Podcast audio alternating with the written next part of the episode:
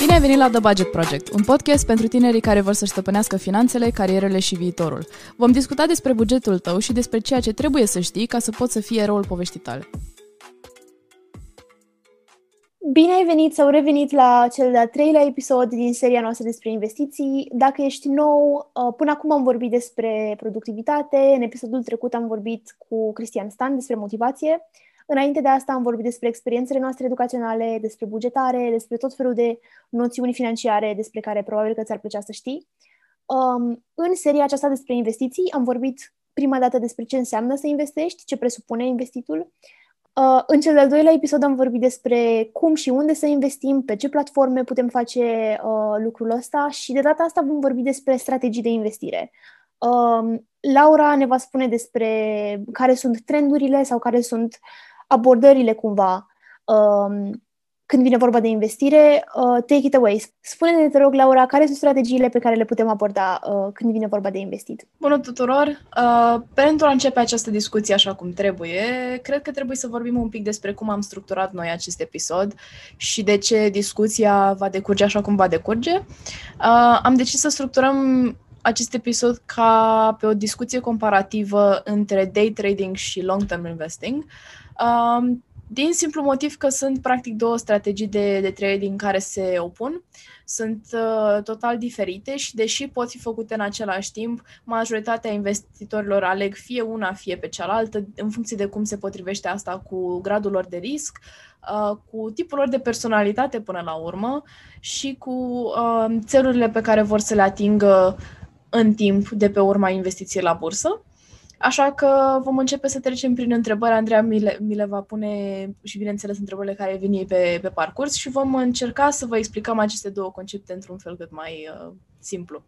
Super! Um, spune-ne, te rog, despre day trading. Ce presupune day trading și ce fel de investitor sau ce fel de persoană ar trebui să fii ca să optezi pentru opțiunea asta? Day trading este um, este cu siguranță cea mai vizibilă metodă de investit și spun asta pentru că în ultimii doi ani, cred, pe platforme de genul YouTube și mai nou TikTok și așa mai departe, apar tot felul de indivizi care spun, oh, uite, eu fac day trading și câștig, nu știu, 25.000 de dolari pe zi, um, cumpărăm cursuri și hai să te învăț să faci același lucru. Și, din păcate, pe cât de bine sună, de cele mai multe ori cursurile alea nu sunt o metodă realistă sau practică de a învăța să faci day trading, pentru că, până la urmă, experții în day trading nu sunt cei care fac cursuri pe, pe seama asta, sunt cei care au clienți cărora le cer comisioane, în numele cărora să facă astfel de tranzacții. Pentru că elementul care diferențiază day trading ca dificultate de long-term investing este acea abilitate de a prezice piața într-un timp de secunde, milisecunde, la viteză foarte mare. Persoanele care fac de profesie day trading sunt persoanele care la 6 dimineața când se deschide piața sunt în fața calculatorului și nu se mișcă până seara când piața se închide și fac sute sau mii de tranzacții pe zi la volume foarte, foarte mari, adică fie cu sume foarte mari, fie tranzacționează și fac trading de acțiuni, um, vând o acțiune pentru o altă acțiune sau cumpără sau, uh, nu știu, unii fac tranzacții și pe piața de comodități în stil day trading. Și atunci viteza cu care se mișcă aceste tranzacții trebuie să fie foarte, foarte bine calculată, trebuie să cunoști foarte bine numerele, să știi exact de ce în momentul în care vei vinde 5.000 de unități ale unei, ale unei companii, vei cauza un anumit efect sau voi cauza o scădere de X% la sută a prețului acțiunilor. Toate chestiile astea trebuie luate în calcul și deși mi-ar plăcea să cred că este o metodă de a te îmbogăți rapid, de foarte multe ori chestia asta nu, nu funcționează așa cum multă lume se așteaptă și am auzit și cazuri de oameni care au pierdut foarte mulți bani la bursă din cauza că n-au știut cum să facă day trading într-un mod eficient. Uh, bun. Și cumva ca să simplificăm discuția, din câte înțeleg eu, day trading ar însemna că intri în, nu știu, portofoliul tău sau pe site-ul pe care, uh, uh, pe care investești și cumperi și vinzi acțiuni într-un timp foarte scurt, de mai multe ori, Um, înțeleg corect? Da, da. Um, bun, asta sună cumva foarte dificil. Adică pare că trebuie să, în afară de faptul că na, trebuie să fii foarte, foarte prompt și foarte rapid, trebuie să știi, cum ai spus și tu, toate implicațiile astea. De ce adoptă anumiți investitori strategia asta și ce o face foarte dificilă sau inaccesibilă pentru alții? Asta mi se pare o întrebare foarte bună și, sinceră să fiu, ca cineva care nu face day trading, nu cred că am toate răspunsurile. Uh, însă, ce poate fi uh, atractiv pentru anumite persoane este fix acea cursă contra timp. Ai senzația că trebuie să alergi până la finish și cu cât mai repede te miști și cu cât mai multe tranzacții faci, cu atât, cu atât câștigul tău va fi mai mare, ceea ce poate sau nu să fie cazul, Mm, de cele mai multe ori nu este cazul, pentru că în același timp în care tu faci tranzacția respectivă, așa o fac și alte mii sau sute de mii de persoane în lumea asta și atunci probabil ca mișcarea ta pe piață să nu cauzeze efectul pe care îl aveai în cap în momentul în care ai făcut-o. Um, dar mi se pare că ce face acest, această tactică destul de inaccesibilă este fix chestia asta că uh, în primul rând, ai nevoie de niște fonduri foarte mari de început ca să poți să faci asta. Pentru că în momentul în care vinzi și cumperi o acțiune de la Coca-Cola sau un sfert de acțiune de la Apple, nu vei afecta piața în felul în care te aștepți să, să o afectezi. Adică nu vei reuși să, cre- să crești sau să scazi prețul pentru alte acțiuni în felul în care ar, ar merita ca să faci astfel de, de, de tranzacții. Adică dacă tu te aștepți, ok, o să vând 5.000 de unități dintr-o, dintr-o companie, ca să scad prețul cu 25 de dolari, ca după aia să cumpăr acele 5.000 de acțiuni înapoi la un preț mai ieftin, s-ar putea ca aceste tranzacții la o scară mult mai mică de 5 acțiuni, 10 acțiuni, să nu cauzeze nici măcar o diferență în, în piața per total. Și atunci chestia asta, în primul rând, bariera de intrare o presupun fondurile, pentru că dacă nu ai câteva mii de dolari să investești, probabil că nu, nu vei face nicio diferență ca day trader și dacă poți să intri pe anumite platforme care într-adevăr îți dau ei um, un fond de, de start, de pe urma căruia să faci tranzacții și să mărești uh, um, bugetul pe care practic îl ai la dispoziție, dacă decizi să apelezi la astfel de site-uri, s-ar putea ca uneori pur și simplu să nu-ți iasă combinațiile. Adică este, este până la urmă un joc de noroc. Um, bineînțeles, într-un mediu mult mai controlat decât jocurile de noroc clasice, dar este și el la mâna norocului și atunci trebuie să cunoști toate graficele pe care le ai la dispoziție pe de rost. Trebuie să, să, să cum ar spune un profesor de-al meu, să visezi, să mănânci, să transpiri graficele respective. Și chestia asta este foarte, foarte greu de, de atins. Este o chestie care unor oameni le ia ani de zile, ani de pregătire, cursuri, facultăți și așa mai departe. Uh, nu spun că este o metodă rea, însă spun că pentru oamenii de vârsta noastră, de exemplu, sau pentru oamenii care vor să investească la bursă într-un mod mai pasiv sau mai liniștit, probabil că nu, acesta, nu această metodă de, de trading este, este cea potrivită.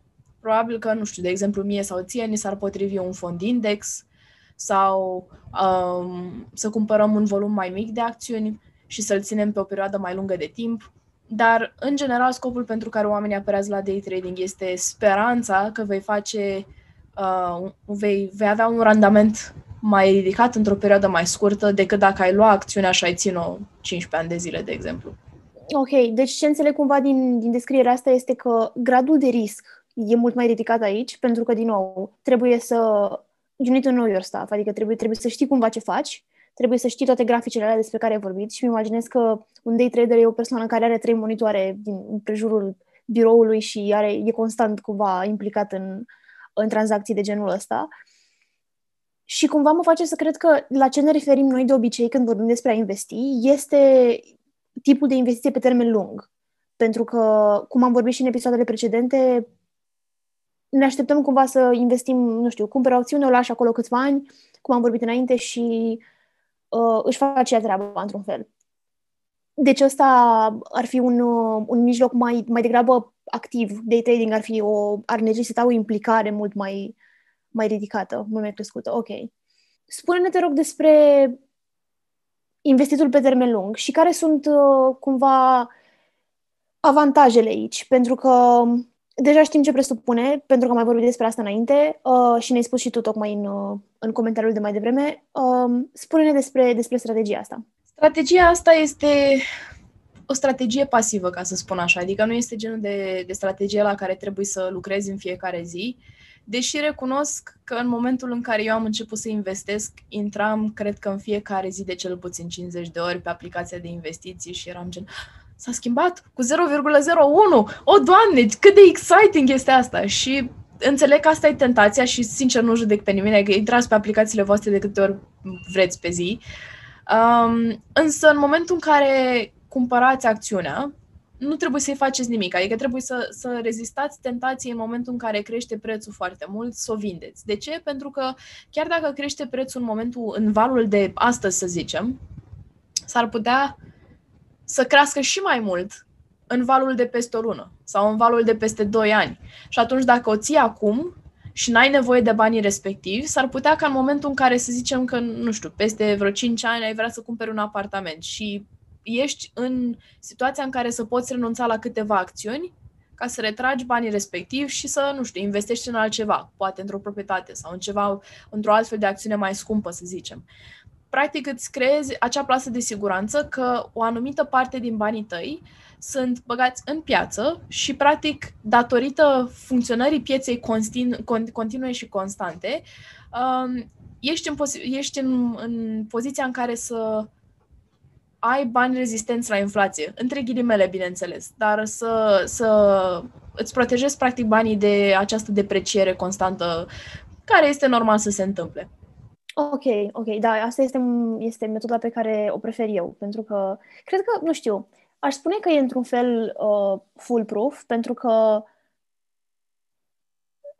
pare că ai nevoie de mai puține cunoștințe specifice aici. Adică ce trebuie din câte înțeleg eu, corectează-mă dacă greșesc, um, ce îți trebuie cumva ca să fii un investitor pe termen lung, sunt niște cunoștințe de bază despre ce înseamnă să investești, um, sunt niște, niște elemente prin care de, determini în ce companie vrei să, să investești um, și timp la dispoziție, într-un fel, adică o sumă de bani care să, de care te poți lipsi, pe care o investești, cum ai spus și tu, cu gândul că în speranța că poți câștiga, dar cu gândul că este posibil și să-i pierzi, într-un fel. Bun, acum hai să ducem discuția într-o zonă puțin mai, uh, mai individuală. Uh, spune-ne despre portofoliul tău de investiții, pe scurt, fără numere neapărat, și spune-ne ce tip de investitor ești tu și de ce ai ales modalitatea asta de a investi. Am să prefațez acest răspuns prin a spune că sunt un investitor pe termen lung, doar că sunt și extrem de uh, nerăbdătoare, în general, ca persoană. Și atunci, deși am început să investesc în mai anul acesta, uh, portofoliul meu este uh, arată ca genul de portofoliu pe care un om normal, nu eu, un om normal, l-ar construi niște ani de zile. Eu am fost un pic mai așa, mai um, happy-go-lucky, știi? Adică, na, nu știu. Îmi este foarte greu să mă exprim fără numere, dar am să spun că eu sunt investitor pe termen lung, în, în primul rând pentru că nu am vrut să petrec foarte mult timp uitându-mă la grafice și uitându-mă la piață și gândindu-mă, o, Doamne, dacă această companie dă faliment astăzi, ce se întâmplă cu banii mei? Adică eu am vrut să îmi pun banii să muncească pentru mine. Am vrut să scot, bineînțeles, pe termen lung bani din, din investiții, dar nu am vrut și stresul care vine cu day trading. Uh, da, sunt pasionată de finanțe, sunt pasionată de tot ce înseamnă investiții, dar asta nu înseamnă că vreau să-mi pierd și uh, potențial niște zile sau ani din viață, să-mi scurtez lifespan-ul, ca să spun așa, stând în fiecare zi în fața calculatorului, apăsând butoane și gândindu-mă dacă calculul pe care l-am făcut este bun sau nu. Um, un al doilea motiv care se leagă foarte bine cu chestia asta este faptul că eu nu mă prea pricep la matematică. Um, și da, sigur, poate părea o glumă și ha-ha-ha ce amuzant, însă la mine matematica sub presiune nu funcționează. Ce- ceva se oprește. Nu se poate, îmi pare rău, nu, nu se poate. Um, dar, da, pentru mine chestia asta de termen lung se potrivește cu mine și ca personalitate și ca țeluri. Adică eu îmi pun banii în piața de, de acțiuni, uh, mai mult ca o metodă sigură de a-mi proteja banii de inflație decât orice altceva. Pentru că și la începutul crizei de, de coronavirus și în primăvară, fondurile mele index și fondurile mutuale erau pe plus. Așa că nu prea practic sunt rezistente la orice înseamnă probleme de cash flow, de cash flow probleme economice la nivel internațional um, și toate chestiile astea. Adică dacă ești genul de om care urmărește să, să, să nu știu, să pur și simplu să, să protejeze banii personali de inflație mai mult decât un depozit la bancă, care, după cum știm cu toții, cred, în perioada asta aproape că oferă o dobândă de nimic. Um, da, probabil că fondurile mutuale ar fi chiar cea mai, cea mai ușoară soluție. Eu am și fonduri și acțiuni pe care le-am ales uh, individual, adică în afara fondurilor în care investesc. Și asta este pentru că, nu știu, sincer, am vrut să, să investesc și pe lângă acele fonduri, să am un pic din bucuria aceea de a selecta una, o acțiune de a citi profilul unei companii, de a citi um, um, foile lor contabile și am gândit, da, uite, asta e compania care merită, în, care, în care merită să investesc. Um, de exemplu, am tot vorbit pe, pe The Budget Project, există niște postări cu fondurile mutuale pe care le puteți accesa prin bănci. Eu uh, investesc în două la banca mea, uh, unul în lei și unul în euro. Cel în lei este cu profil moderat, pentru că a fost primul fond în care am investit și în care m-am gândit că, bă, bag sume mici, este în lei, ce se poate întâmpla. Al doilea fond este în euro și um, este cu cu profil um, de risc mai ridicat. Exact ce vă spuneam, sunt o persoană extrem de nerăbdătoare și vreau să încerc toate lucrurile așa deodată. Uh, și atunci am investit în acel fond gândindu-mă că odată ce piața europeană își va reveni, încetul cu încetul din urma coronavirusului și, ace- și acest fond va lua în sus. Lucru care se și întâmplă, by the way. Um, iar în, uh, în portofoliul meu de acțiuni alese individual, ca să spun așa, am companiile clasice de genul Apple, Tesla, uh, ce mai am pe aici, am o listă, Coca-Cola, am Disney, Um, și urmează de luna viitoare să extind foarte mult acest portofoliu în companii de genul Nintendo, Sony, um, vreau să investesc și în câteva fonduri index de genul S&P, Dow Jones, despre care de asemenea s-a, s-a vorbit pe The Budget Project. Um, vreau să investesc în mai multe companii europene, cum ar fi LVMH, adică sunt sigură că știți grupul care deține Louis Vuitton și Moet Hennessy și toate astea. Um, vreau să investesc în câteva companii pe piața asiatică. Um, da, vreau, să, vreau să-mi lărgesc foarte tare portofoliul până în 2021 la final și cu siguranță acest lucru se va întâmpla treptat și cred că asta este și, și modalitatea cea mai bună de a se întâmpla. Adică eu aș recomanda pentru un om de vârsta mea care, na, o să spun simplu, nu are fondurile uh, pe care eu le-am avut ca să investească atât de mult în, în portofoliu, aș spune, luați treptat, setați-vă lunar un buget de investiții pe care, pe care, cu care sunteți confortabil și în fiecare lună investiți într-o altă companie dacă vreți un portofoliu divers. Mă bucur foarte mult că ai, uh, ai punctat faptul că nu toată lumea are cumva privilegiul să aibă o sumă consistentă de început. Pentru că asta merge foarte bine Uh, mână în mână cu ideea asta pe care pagina de Budget Project a promovat-o până acum, și anume faptul că nu ai nevoie de niște sume exorbitante, nu ai nevoie de, uh, nu știu, un salariu considerabil ca să poți investi. Um, dar hai să vorbim mai concret. Uh, în primul rând, wow! Mi se pare că, cum, da, cum, chiar cum ai spus, te-ai, te-ai, uh, ți-ai ramificat cumva direcția de, direcțiile de investire foarte mult, dar vorbește-ne mai specific puțin despre fondurile mutuale și fondurile index. Știu că sunt niște postări pe pagină despre asta, dar spune-ne puțin mai, mai în detaliu ce, care sunt trăsăturile lor, cu ce se diferențiază una de cealaltă și um, cum îți pot ajuta ele portofoliul, de ce ai ales să investești în asta mai degrabă decât în companii individuale. Ok. Um, aceste două concepte mie mi se pare extrem de, de drăguțe. Adică nu, nu sunt gen de concepte care sunt greu de înțeles, sunt accesibile foarte multora dintre noi și pur și simplu mi se pare că este o modalitate extrem de ușoară pentru un începător să investească. Um, felul în care mie mi-au fost explicate fondurile mutuale și, prin extensie, și fondurile index, uh, ca să clarificăm, fondurile index sunt o, un tip specific de fond mutual. Uh, ce le diferențiază, în schimb, sunt faptul că, de obicei, fondurile index se axează numai pe o anumită industrie sau, dacă nu pe o anumită industrie, um, reprezintă, practic, un top al celor mai mari, nu știu, 50, 100, 200 de companii uh, de pe o anumită piață. Și, în general, clasificarea asta se face după capitalizarea de piață, adică acel market cap, adică uh, ecuația dintre prețul unei acțiuni și numărul total al acțiunilor unei companii disponibile pe piață. Adică dacă tu, uh, Andreea, ai o corporație care este tranzacționată public și tu ai acțiuni la 5 lei bucata și ai 5.000 de acțiuni, capitalizarea ta de piață va fi 25.000 de lei, dacă nu mă înșel, dacă nu mă trădează matematica. Da? Da.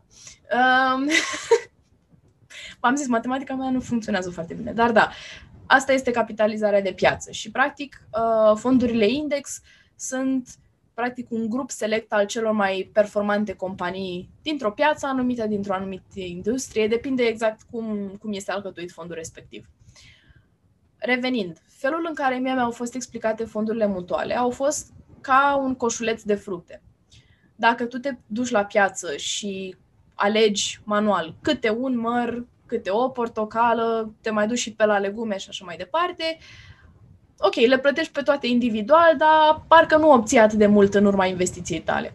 În schimb, fondurile uh, mutuale practic tu, tu dai o anumită sumă și în coșulețul tău apar mai multe părticele din foarte multe tipuri de, de produse diferite. Adică, tu să zicem că investești la o sumă foarte mică, 10 dolari într-un fond mutual. Fondul ăla mutual, în numele tău, va cumpăra câte o porțiune foarte mică din fiecare companie inclusă în acel index, în cuantumul la 10 lei. Adică dacă acel index are 50 de companii, îți va cumpăra câte o părticică foarte mică din fiecare din acele uh, 50 de companii în cuantumul la 10 lei. Ceea ce rezultă practic într-un portofoliu din start mult mai divers, mult mai rezistent la criză și mult mai um, mai foolproof, ca să spun așa. Adică în sensul în care dacă tu iei un fond mutual care nu este axat pe nicio industrie în mod particular, dar cumpără cele mai mari industrie dintr-o piață anumită, practic tu ai câte un pic din fiecare industrie majoră care poate fi tranzacționată la bursă, ceea ce este superb pentru, mai ales pentru oamenii tineri, mai ales pentru cei care, așa cum spuneam, nu vor să stea foarte mult timp să aleagă fiecare acțiune în parte. Practic, tu doar bagi banii respectiv și investiția se recuperează în timp fără ca tu să stai să, să o gândești foarte mult. Sună foarte bine și foarte simplu, cumva. Foarte um, cum ai spus tu, drăguț, da. Sună destul de accesibil în sensul că îndepărtează componenta asta de a trebui să a, a, fi, nevo- a fi nevoit să-ți faci tu research cumva pe fiecare companie în care investești, să citești foi contabile sau uh, cum ai spus tu că se numesc. Um, bun, și dacă ar fi să recomanzi um, niște fonduri mutuale sau fonduri index în care să investim, care sunt cele mai um, populare sau cele mai sigure? Um, Cred că bucuria la fondurile mutuale pe care urmează să le menționez este că automat sunt extrem de sigure. Sunt fonduri care au istorie, sunt fonduri care includ chiar cele mai mari companii din lume și sunt fonduri pe care le recomand dacă nu ai fonduri să investești în ele, adică dacă nu, nu știu, n-ai o sumă foarte mare și prin asta mă refer la chiar și 100 de dolari. Dacă n-ai atât să investești și nu, nu vrei să investești în, în fonduri mutuale, ci vrei să investești uh, să zicem, 50 sau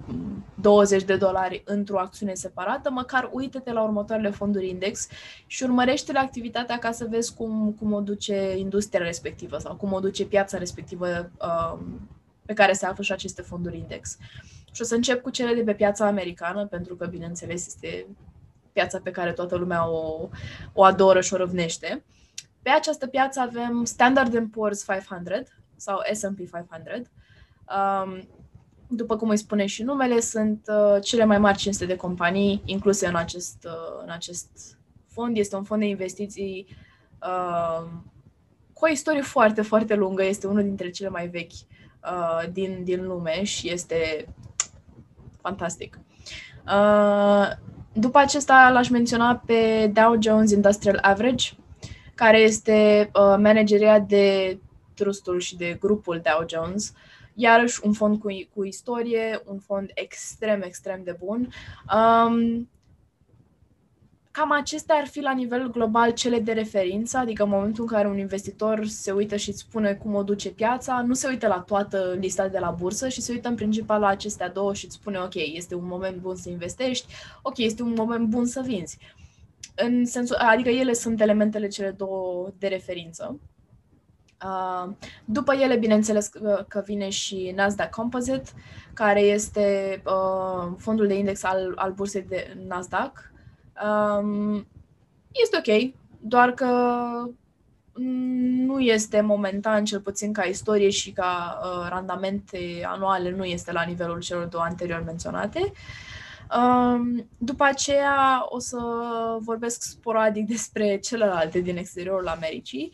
O să intru în uh, Financial Times Stock Exchange 100 Index, Ăsta este numele complet. Am făcut o postare recent pe The Budget Project, o găsiți acolo, despre, despre acest fond. Uh, include primele 100 cele mai mari companii de la bursa din Londra. Iarăși un fond foarte bun. Uh, după aceea CAC 40, pe care țin să-l pronunț așa, pentru că altfel limba română nu ne prea ajută.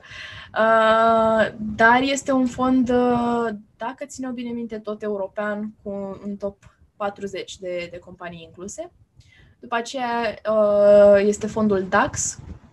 Uh, sincer, acestea nu, momentan nu m-am informat atât de tare despre ele. Cu siguranță în viitorul apropiat vor exista postări pe The Budget Project despre ele, dar până atunci n-am făcut tot research-ul necesar. Dar sunt, sunt fonduri care sunt, uh, cel puțin în, în toate clasamentele de fonduri mutuale sau fonduri index pe care eu le-am găsit, Um, acestea mereu au fost menționate, așa că le cred a fi foarte bune.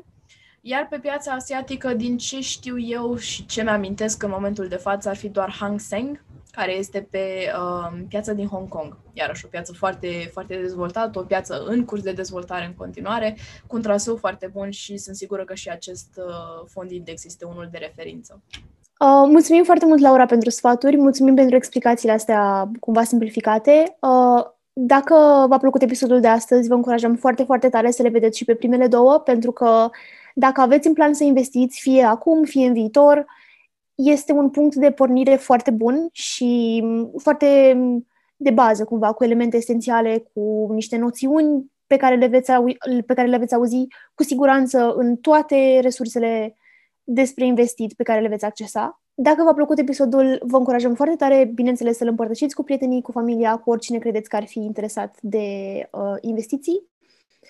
Um, și, bineînțeles, să vă abonați la podcast oriunde există, pe Spotify, YouTube, um, Apple Podcast, Google Podcast, Anchor și așa mai departe. Există o listă completă pe uh, pagina The Budget Project și, bineînțeles, dacă nu o faceți deja, dar cu siguranță o faceți, să urmăriți pagina The Budget Project pe Instagram.